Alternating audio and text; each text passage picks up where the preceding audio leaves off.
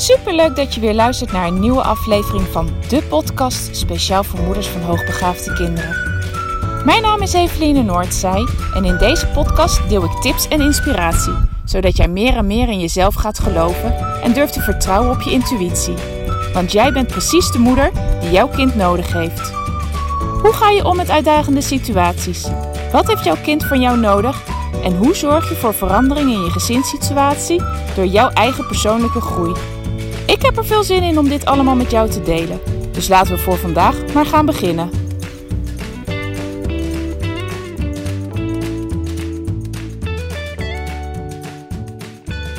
Hey, leuk dat je weer luistert. Een nieuwe week, dus ook weer een nieuwe podcast. Ik hoop dat je een fijn weekend hebt gehad. Wij in ieder geval wel.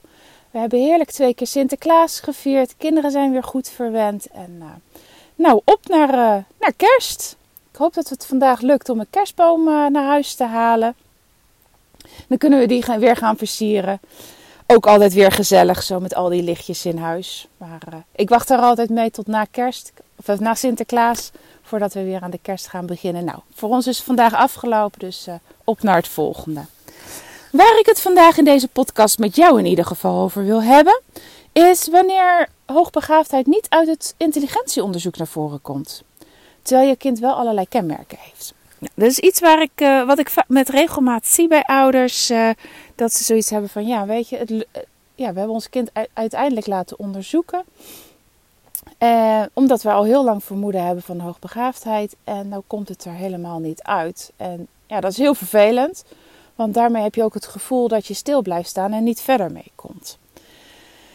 Nou, en dat terwijl ze wel allerlei kenmerken bij hun kind zien. Het is een nieuwsgierig kind of het kind heeft een ontwikkelingszorgsprong, eh, een duidelijke eigen mening, is autonoom, gevoelig, snel verveeld, maakt grote denksprongen, rechtvaardigheidsgevoel is groot, stelt al vanaf jonge leeftijd levens, allerlei levensvragen, filosofische vragen. Um, creatief, eh, heel wijs voor de leeftijd, snel van begrip, heeft een hoog tempo van leren, goed geheugen, grote algemene interesses of is juist weer heel analytisch. kan al op jonge leeftijd oorzaak-gevolg heel goed doorzien en begrijpen. Nou, het zijn zomaar een greep uit alle kenmerken die uh, bij hoogbegaafdheid horen.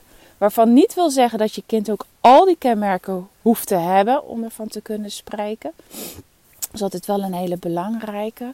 Zeker bij ouders die uh, voor het eerst hiermee in aanmerking uh, of in aanraking komen, die hebben zoiets van: ja, weet je, ik kan een heleboel afvinken, maar niet alles. Dus ja, dan zal het haast wel niet. Nee, zo werkt het helemaal niet. Het is gewoon een hele grote verzameling van kenmerken die wij zien bij hoogbegaafde kinderen. Maar het hoeft niet zo te zijn dat de kinderen alle kenmerken ook echt moeten hebben voordat we daarvan kunnen spreken. Het is meer voor jou als signaal van hey, dit zijn er toch best wel een heleboel die ik, uh, die ik op die lijst kan afvinken. Hmm, wie weet, ja, moeten we toch wel in die richting denken. Nou, en als je als ouder dus dat hebt bedacht en denkt van ja, weet je, we kunnen het heel veel kenmerken zijn voor ons herkenbaar. Uh, we lopen tegen, ook tegen een heleboel uitdagingen met ons kind aan en we willen het nu zeker weten. Is er wel of geen sprake van hoogbegaafdheid? En je laat dan je kind onderzoeken en het komt er niet uit. Dan kan het nog wel eens knagen bij je. Want ja, op het moment dat je dan ook niks anders in handen krijgt, maar wel met de problemen blijft zitten, met de grootste uitdagingen blijft zitten, ja, dan ben je nog eigenlijk helemaal niks verder gekomen. Nou, waar ik het vandaag met je over wil hebben, is als het gevoel toch heel sterk blijft. Dat je denkt van ja, mijn kind is toch echt wel. Ik, ik blijf het denken, ook al is het niet uit het onderzoek naar voren gekomen. Ik blijf toch echt die kant op denken dat het mijn kind hoogbegaafd is. Hoe kan het dan zo zijn uh, dat het er niet uit is gekomen? Nou, daar zijn een aantal mogelijkheden voor. Uh, die ik dus dan vandaag ook met je wil bespreken. Um, wat kan de reden zijn dat hoogbegaafdheid niet uit een intelligentieonderzoek naar voren komt? Nou, ten eerste, hebben te maken met een momentopname. En als jouw kind extreem gespannen is, echt heel erg um, bang is of, of, of heel valangstig is om het onderzoek aan te gaan, Dat zou mogelijk een reden kunnen zijn waarop het er niet uitkomt. Een kind dat niet lekker in zijn vel zit, dat depressief is, dat ehm, geen klik heeft met de onderzoeker, die misschien ziek is of ziek aan het worden is. Het, zullen, het is zomaar een greep uit alle mogelijke redenen waarom het kan zijn dat het kind op dat moment niet heeft kunnen laten zien wat, het, wat er eigenlijk wel in zit. En ik noemde net he, en depressief of niet lekker in je vel zitten. Terwijl dat vaak ook de redenen zijn om juist aan een onderzoek te beginnen. En dat kan nog wel eens ja, heel erg uh, tegenstrijdig zijn. Um, want als, je, als dit een van de redenen is waarom je heel graag dat onderzoek wil, terwijl het ook heel erg tegen het kind kan werken. En ik vind het wel belangrijk dat je dat beseft. En ik zeg dan niet dat als je kind depressief is, of heel veel angstig, of uh, totaal niet lekker in zijn vel zit, waardoor het misschien helemaal niet gaat presteren, uh, dat je het dan niet moet doen. Maar je moet heel goed kijken of dan de eerste stap wel daadwerkelijk een onderzoek zou moeten zijn. En dat is ook wat ik heel vaak met ouders even bespreek. Van ja, het kan zijn dat dit de reden is dat het er niet uitkomt. Maar misschien moeten we het toch wel gewoon doen. Omdat we anders niet verder komen. En je kind juist niet uit, uit dit gedrag en uit deze problemen kunnen helpen. Dus het is elke keer heel goed afwegen. Werkt dan een onderzoek juist tegen je kind of juist voor je kind? Nou, er zijn echt momenten dat ik er juist voor kies bij deze kinderen. Ook al weet ik dat het een groot risico kan zijn dat het er daardoor niet uitkomt om toch het onderzoek af te nemen. Omdat dat dan echt de enige opening is om aan het werk te gaan met het gedrag. Als ik andere opties zou zien, dan zou ik ook echt zeggen van ga daar eerst mee aan de slag. Maar heb je dat niet, ja, dan is het toch vaak wel verstandig om met een onderzoek te starten. Uh, en dat kan ook echt wel hele goede resultaten juist opleveren. Ik heb met regelmaat kinderen die, uh, ja, bij, waarbij deze uitdagingen spelen en waaruit het er toch uiteindelijk uitkomt. Dus uh, laat je er niet door tegenhouden, maar besef je wel dat het een mogelijke reden zou kunnen zijn uh, waardoor het er niet uit is gekomen. Um, een andere reden waarom het niet uit het onderzoek is gekomen is, wat ik net al zei, geen klik uh, met de onderzoeker. Hoogbegaafde kinderen zijn ook hele gevoelige kinderen. En op het moment dat de, ja, ze niet ervaren dat, dat ze een klik hebben, dat ze zich begrepen voelen, dat ze zich op hun gemak voelen, kan het zomaar uh, de uitslag beïnvloeden en hetgene wat ze laten zien beïnvloeden. Uh, daarom is het ook heel goed als je ervoor kiest om je kind te laten onderzoeken of te kiezen voor een second opinion, want dat is natuurlijk ook altijd een mogelijkheid. Uh, om, om, ga zelf eerst het gesprek eens even aan met de onderzoeker die jouw kind onderzoekt, dan voel je wel vaak genoeg wel zelf al aan van ja, dit is iemand die wel bij mijn kind kan aansluiten, dit is niet iemand die bij mijn kind kan aansluiten. Um, andere redenen is dat, er, dat het onderzoek gedaan is door een niet-HB-onderzoeker. En ook hiervoor geldt weer, dit hoeft helemaal niet. Er zijn genoeg ouders die of een kind een intelligentie, bij een kind een intelligentieonderzoek laten afnemen. Uh, met een hele andere reden waarbij hoogbegaafdheid naar voren komt. Uh, ja, als iets wat totaal ja, niet verwacht was. Uh, het is ook heel goed mogelijk dat ouders er specifiek voor kiezen om het niet bij een HB-onderzoeker te doen. En bij wie het dan toch uh, eruit komt. Maar het kan ook heel goed zijn dat het niet lukt bij een niet-HB-onderzoeker. En waardoor dat dan komt, dat hebben we het vaak te maken met het complexe denken dat kinderen doen. Uh, en het niet doorzien van het antwoord wat een kind geeft. Dus een hoogbegaafd kind kan zo moeilijk en complex denken, waarbij ze zo erg goed kunnen beredeneren waarom een fout antwoord uiteindelijk toch het goede antwoord is. En daarvoor is het ook heel fijn als er, tenminste zo ga ik er in ieder geval in, waar als een onderzoeker uh, dat kan doorzien. Ik, ik probeer dat te achterhalen als een kind antwoorden geeft, waarvoor zij dan ook het antwoord geven wat ze geven.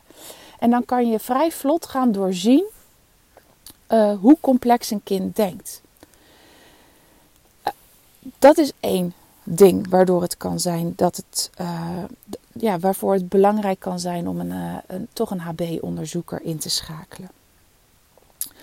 Ehm, een ander ding kan zijn dat een HB-onderzoeker gebruik maakt van een onderzoek, oh, een niet-HB-onderzoek van onderzoeker van een uh, test, een intelligentietest, waarbij er ook antwoorden gegeven moeten worden in een bepaalde tijd. En deze kinderen hebben. Uh, nee. Een deel van deze kinderen, van deze vermoedelijk hoogbegaafde kinderen, doen het niet goed als ze onder tijdsdruk moeten werken. En hoe komt dat? Omdat ze heel graag willen nadenken over hun antwoord en nog een keer willen nadenken over hun antwoord en nog een keer zichzelf gaan controleren. Dat zie je ook veel bij kinderen die twijfelen aan zichzelf.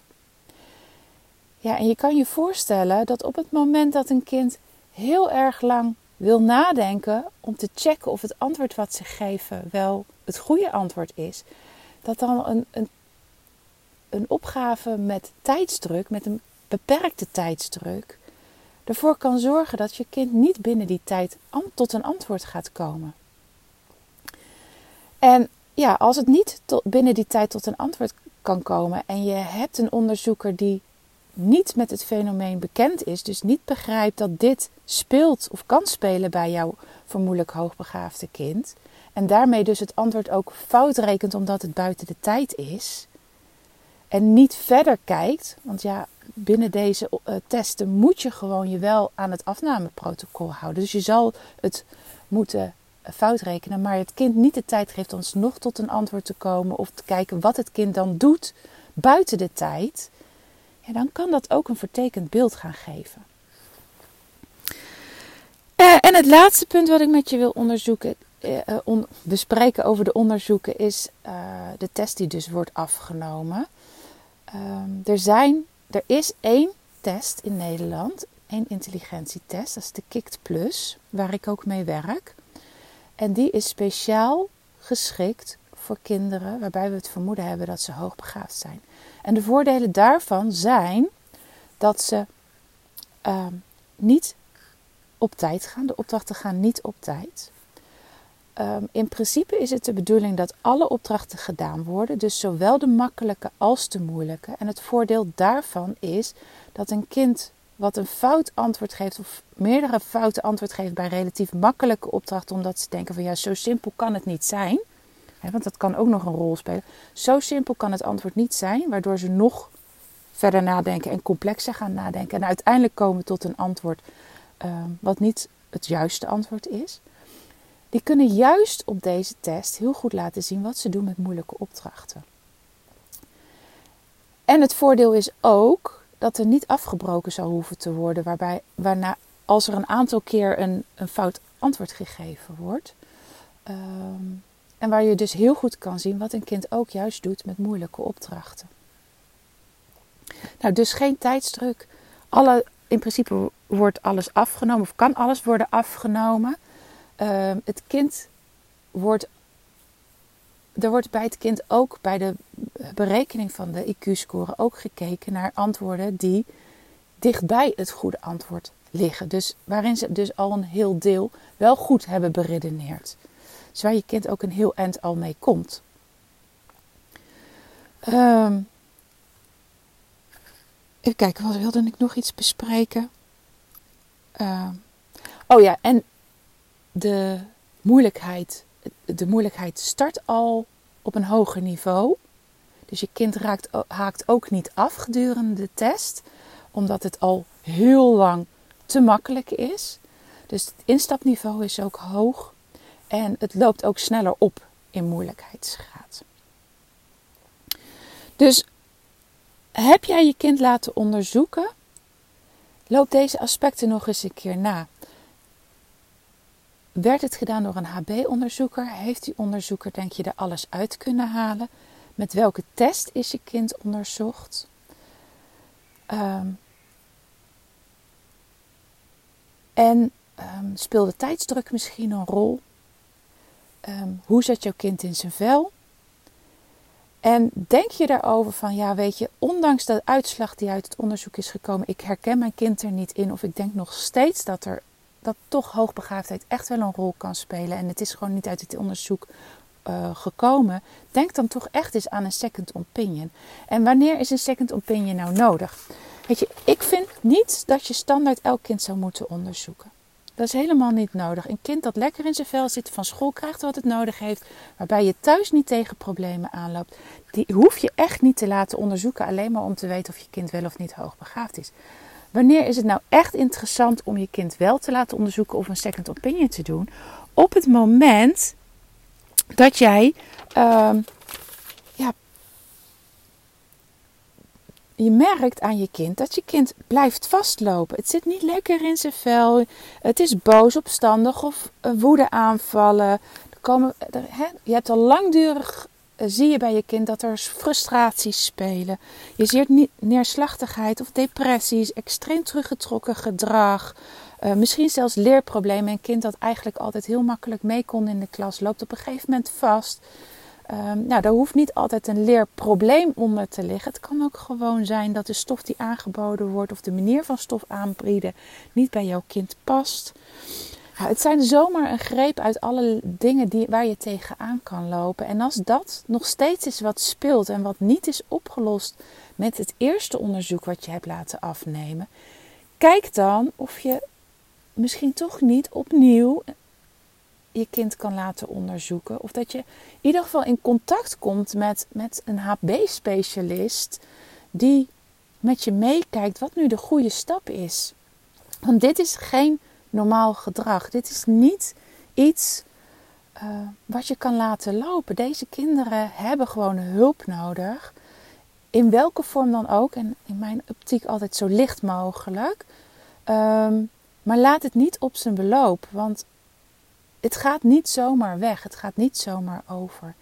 Uh, nou, en daarbij kan een second opinion uh, altijd helpen. Denk je hier aan? Denk je van ja, dit is ik, twijfel toch echt of het uitslag van het vorige onderzoek echt oké is geweest. Um, weet dan dat ik even met je mee wil kijken. Um, neem even contact met me op. Je kan een vrijblijvend gesprek met mij aanvragen. En dan kijk ik met je mee over ja, welke stap je nu het beste kan nemen. Voor vandaag wens ik je weer een fijne dag. Mocht je nog Sinterklaas vieren, fijne pakjesavond. En ik spreek je snel weer. Groetjes, doei doei.